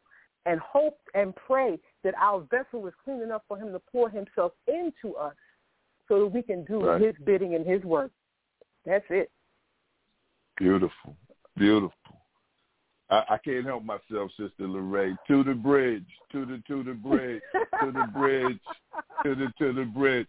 Only those in New York know what we talk about. Understand. Y'all know I can't help myself. I need supervision. I need I need auditing, Brother Rudolph. Help a brother out. Listen, listen. While she was talking, you know, I was waiting for the organist to come in and start. You know. yeah, beautiful. the but sermon we all, is we over. all have a place with God. We all have a Listen- place with God. We just have to take. We all just have to grab on to Him That's right. and pray to Him and ask Him what we need to be doing, and just walk with what He tells us to do. As more if we if we're obedient, we'll be all, we'll be fine. I'm just Beautiful. looking at it from a spiritual perspective. I think we'll all be fine as long as we are willing to give up our ways and our more ways and our folk ways and our demonic practices.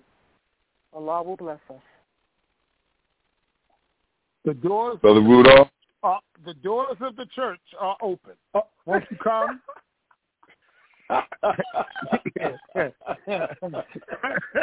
Sister Lorraine, Get the we collect- warned you, look, Sister Get the Lorraine. collection plate ready.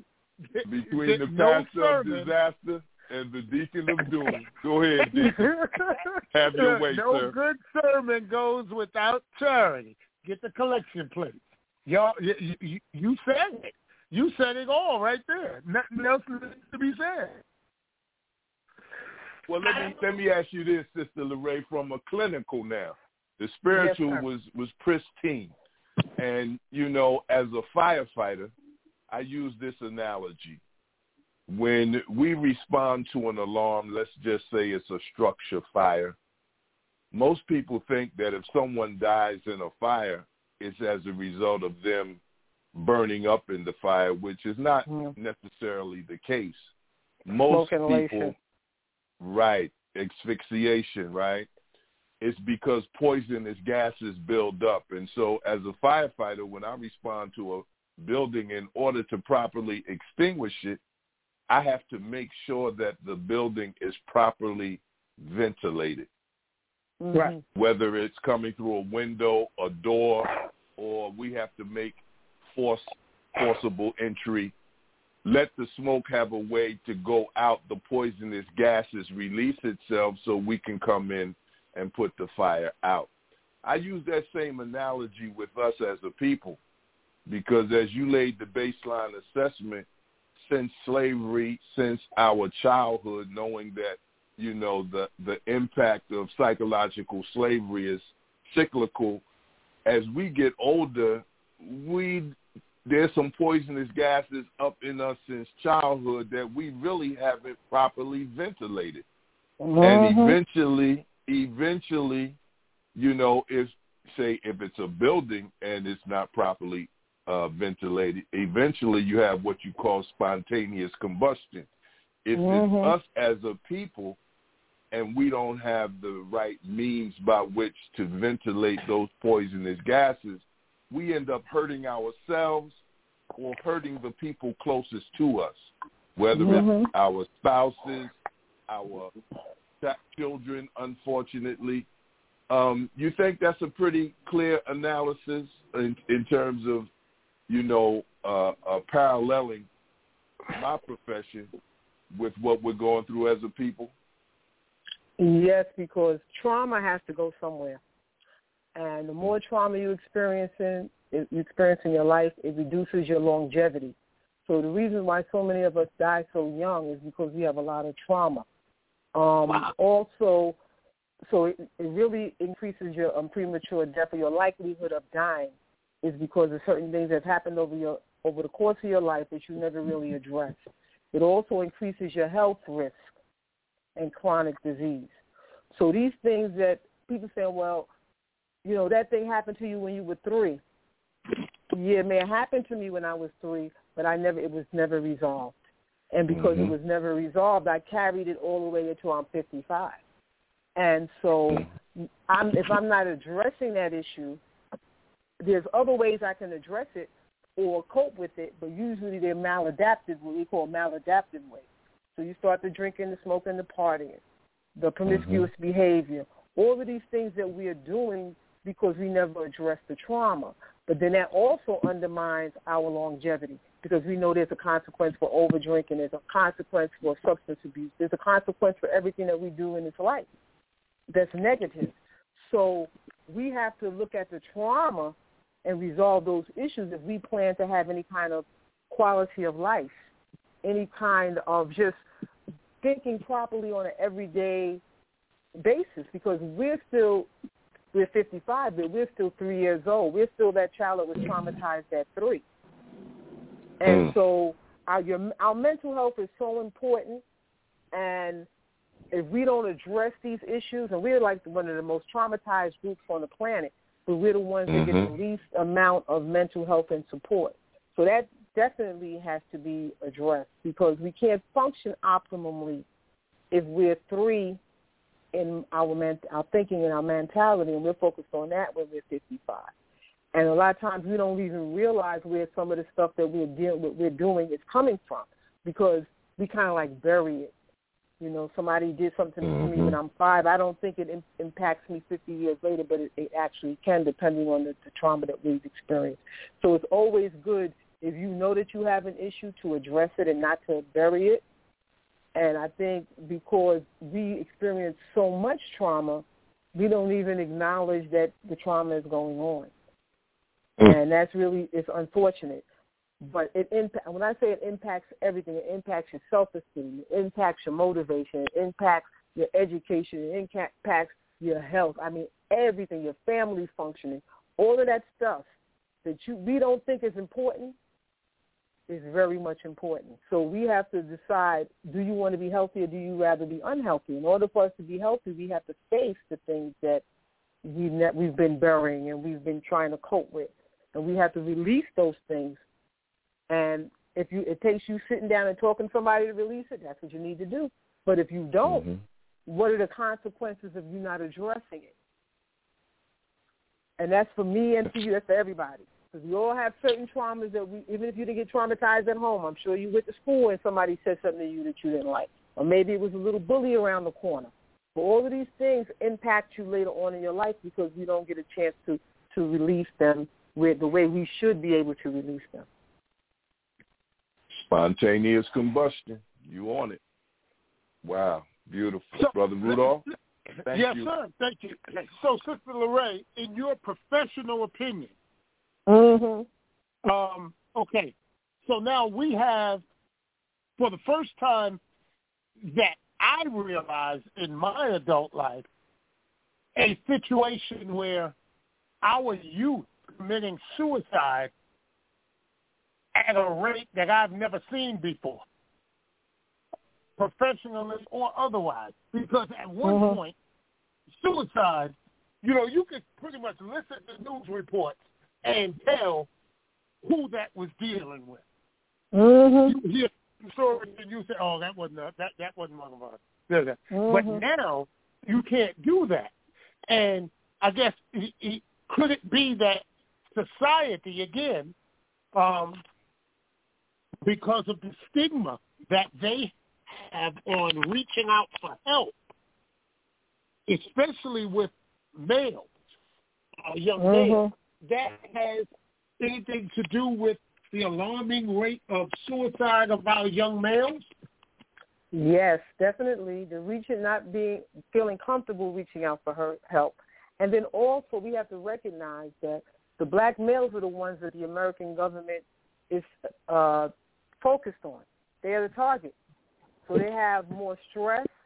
They have more negative things going on in their lives because they're being targeted in school. They're trying to move them from school to jail.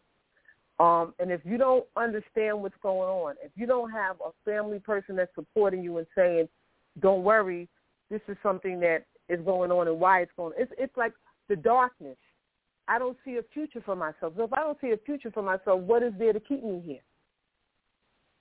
And if you have a parent that understands and says, okay, because like some of us, we, we raise our children and say, okay, well, you got to get a job in the plantation. And we don't understand there's no jobs in the plantation.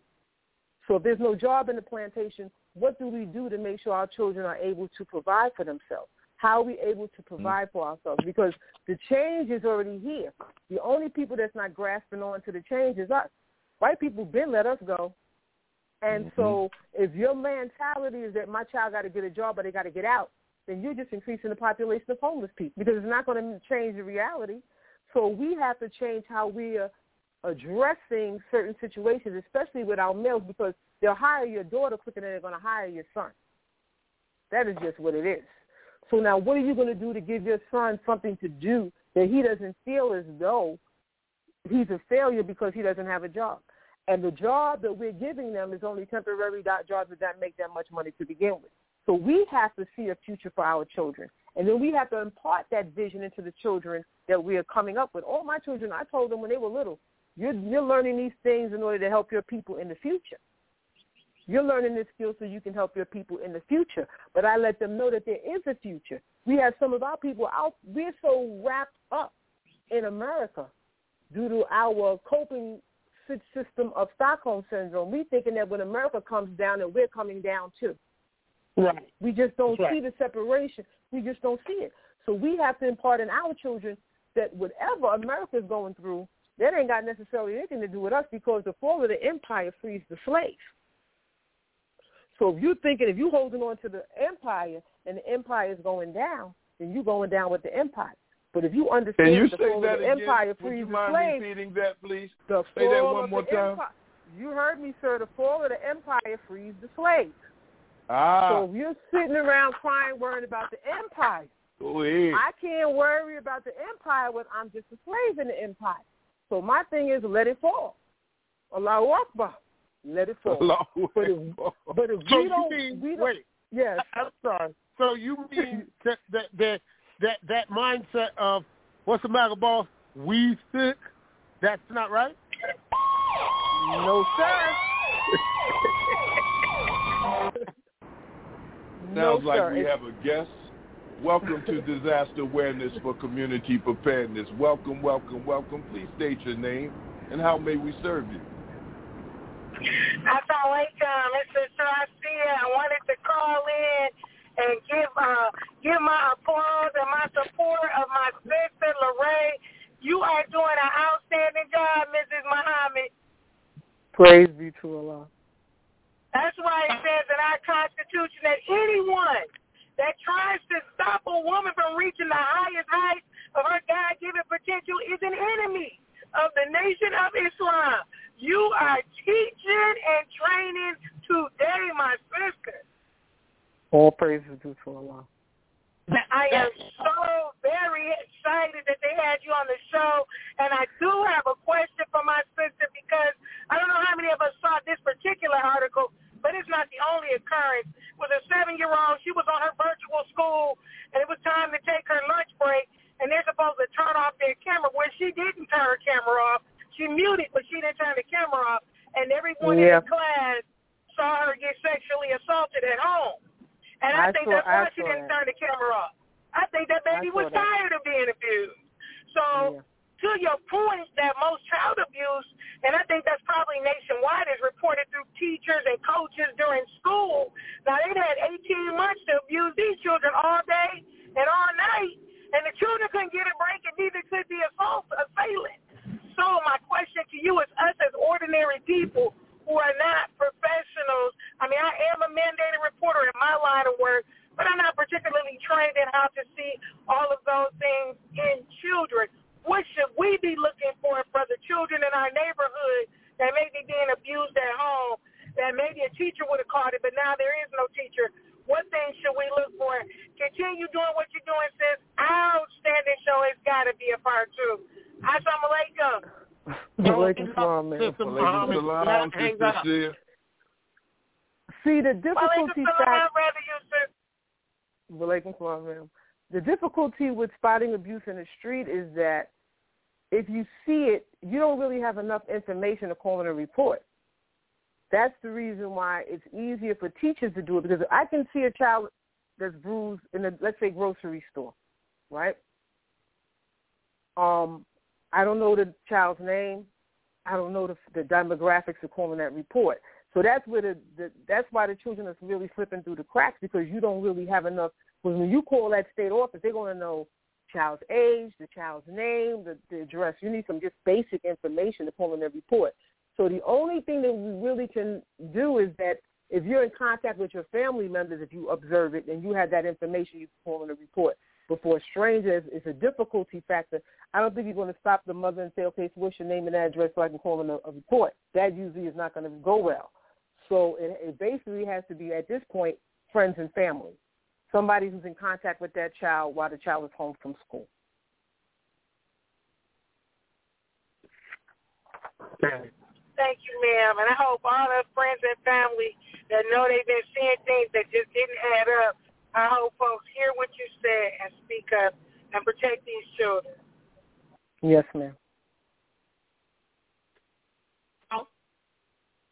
Hey, we right here, and we we don't. What the heck?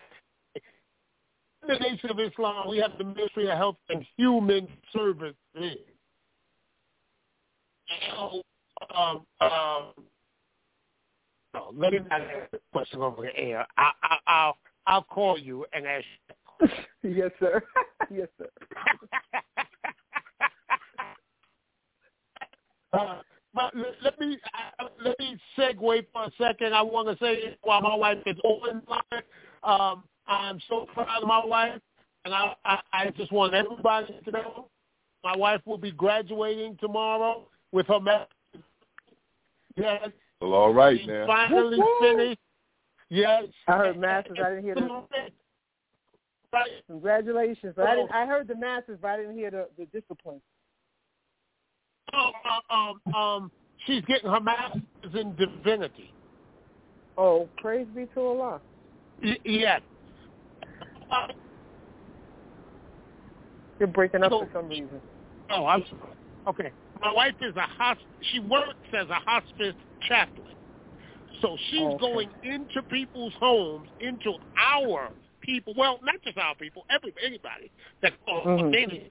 she's going into our people's homes um and dealing with people who the family are uh trying to get a grip dying. Dad is dying.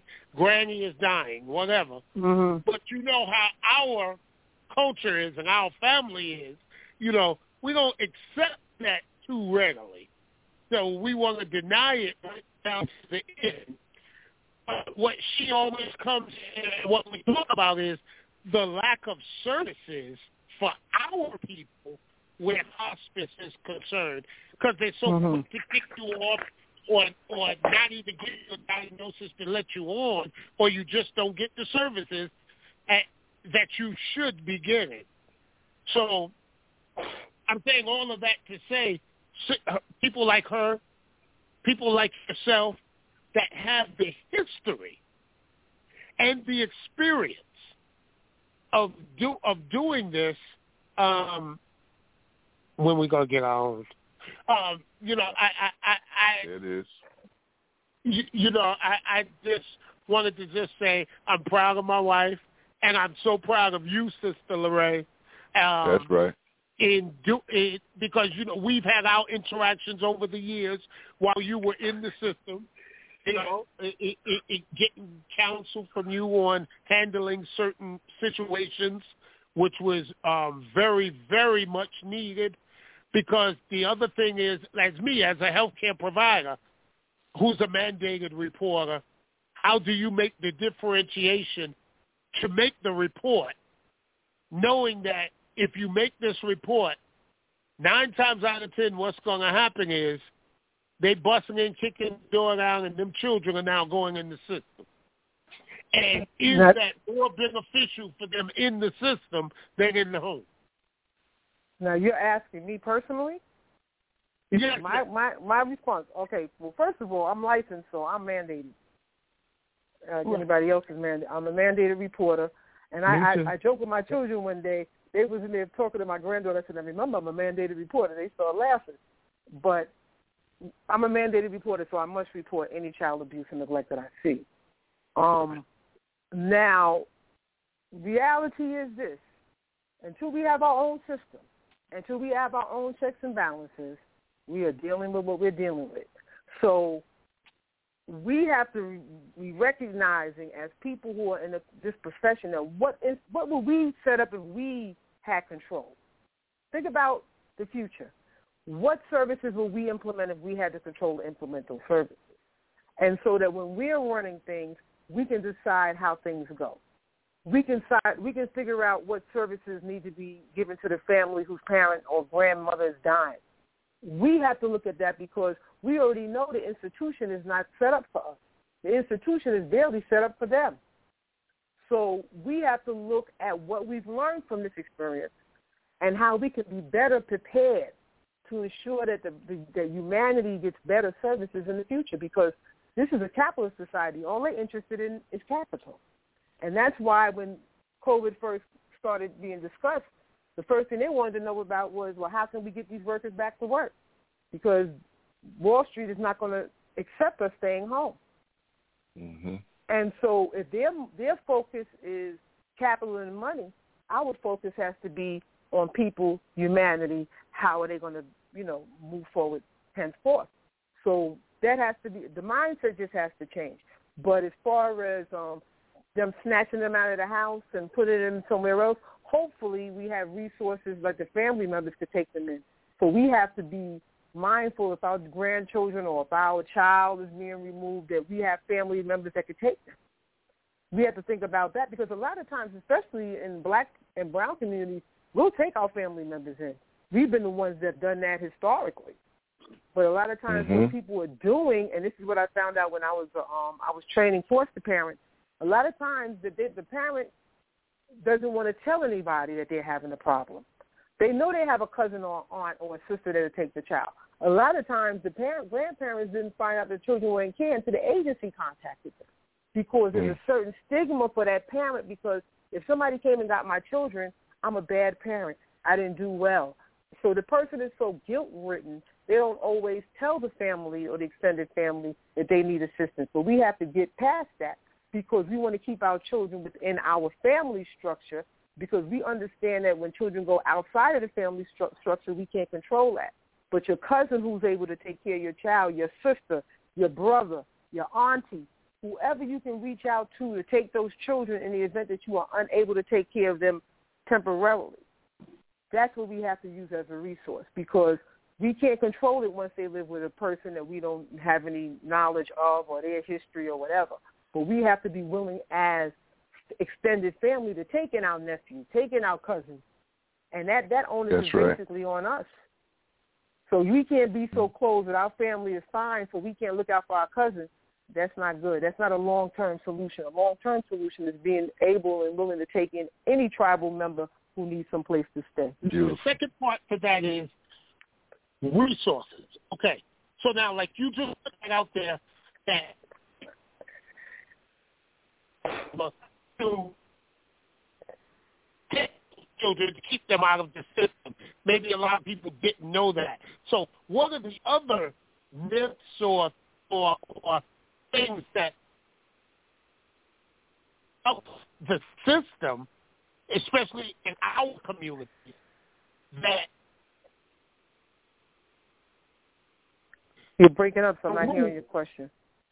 Where can they find out the rules of engagement for the uh, uh, um, where that's concerned? You know, okay. uh, online. I'm online. A lot of social service policy, procedure, and how to do a thing is online. I um I know in New York City, a lot of their government information is online. They can tell you step by step how to become a foster parent. You can go right online and get that information. And they'll tell you what training that you have to go through, what you have, the parenting classes you might have to take. You might have to take the MAPP training. You might have to take uh, tra- um, caring for your own classes. But all of that stuff is basically online. And in one, sh- and because actually um, in New York City and I believe state, they really prefer it be a family member. So like family members pretty much take precedence over other people who are coming in and getting children. So if you are extended family member and you want to take your cousin's child, all you have to do is make yourself known to the agency that you are willing to take that child in. Okay. All right. You're welcome, sir. You're breaking up, so it's hard for me to hear you. Oh. Okay, yeah, I don't know if you're familiar with this uh, child welfare information gateway, but as I was scanning the internet yesterday, it has certain things in terms of Child Abuse Prevention and Treatment Act, what that means, the definitions of child abuse and neglect, uh, organizations providing information on child welfare and the law, what is child abuse and neglect, recognizing the signs and the symptoms, and the related content, uh, content, the laws, the policies, and responding to child abuse and neglect and different state laws definitions of child abuse and neglect. There are some civil statutes and criminal statutes, as you're aware of, uh, Sister Lorraine. So, um, you know, just based on Brother Rudolph's question and your answer, that is is what I came across in terms of my research uh, for today's program.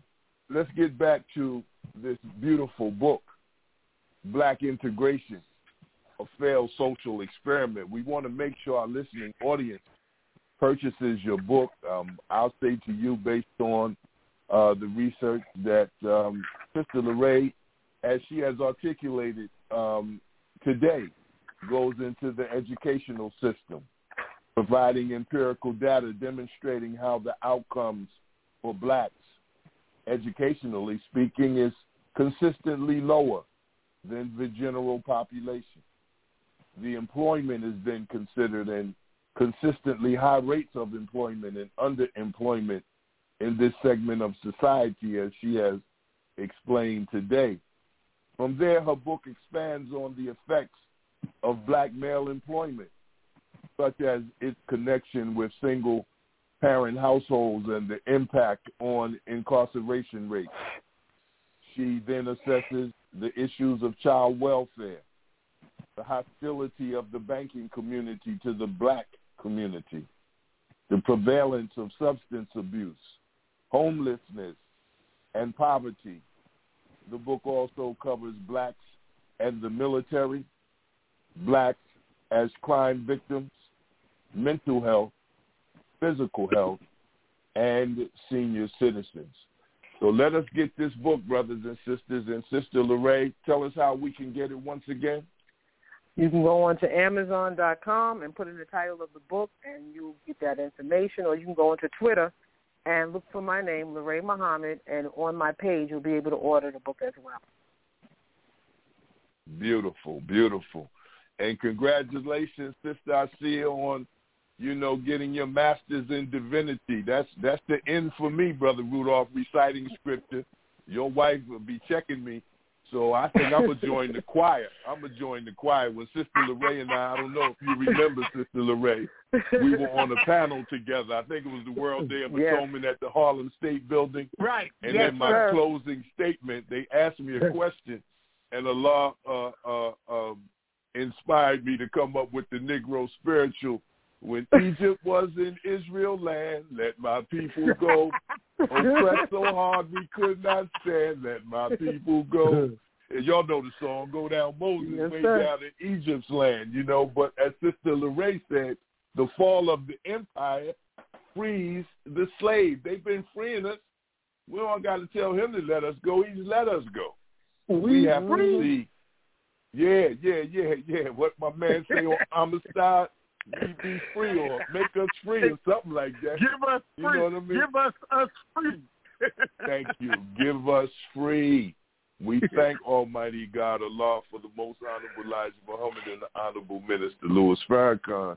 All we have to do is get this book, Black Integration, a failed social experiment, to get us one step closer to the book that says, in this day, it'll be our righteousness that will sustain us. So let's yeah, yeah, let's let's let's tune in, brothers and sisters. It's been a great pleasure for me and my family and my wife, Sister Sharon, gives you the greeting, Sister Lorraine.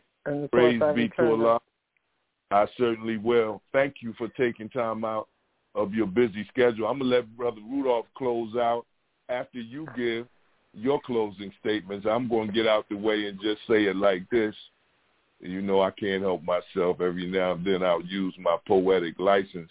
But even with these few words shared by me and we, I guess it's still the way it used to be. The strength of a nation is its family, and real freedom Mhm. is responsibility, the ability to respond legitimately by any means necessary. Thank you, Sister Lorraine.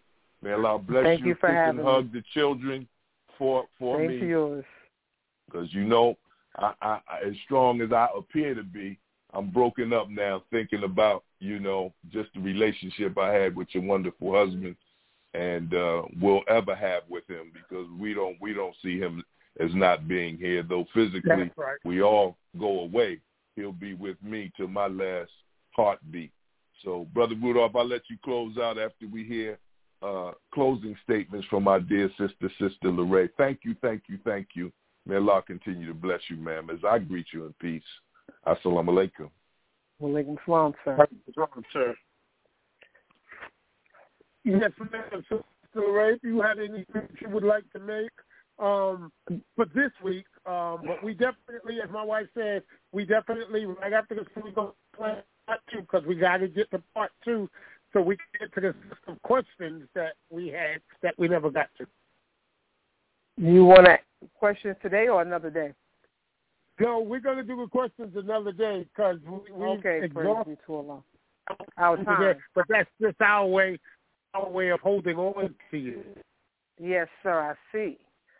Well, my, I, we will we will book another day where we can take questions. Um, my only yes, closing sir. statement is is what I'm is that the Honorable Elijah Muhammad is telling us the absolute truth. The Honorable Minister Louis Farrakhan is telling us the absolute, absolute truth. We cannot control anything until we are separated, and that's just not a physical separation, but a mental, moral, and spiritual separation. Once we're separated on our own, land and we can control our own outcomes, that's the only way we're going to see progress the way we should see progress. And that's it. Yes, ma'am. Thank you so much, Sister Lorraine. I love you so much. Thank you. Please, yes, same thing for me. Hugging sister children for me. Well, I, I mean, shall. they're not children anymore. They're they're grown. You're grown. right. I, I can't, you know, I can't, I can't come to grips with that. That y- your children and my children are grown. You are know. grown. imagine that right yes, ma'am. Well, thank you again. May Allah bless you. Have a safe and a productive week, and we will talk in the near future about part two. Yes, sir. Inshallah. Inshallah. Assalamu alaikum. inshallah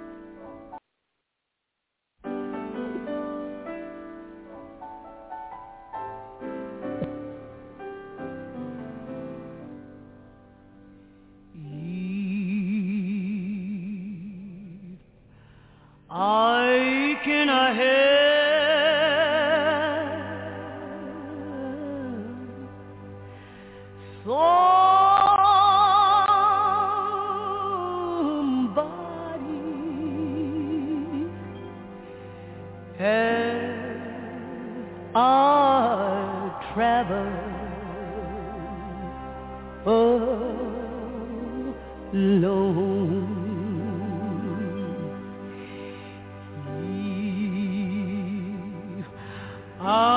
I can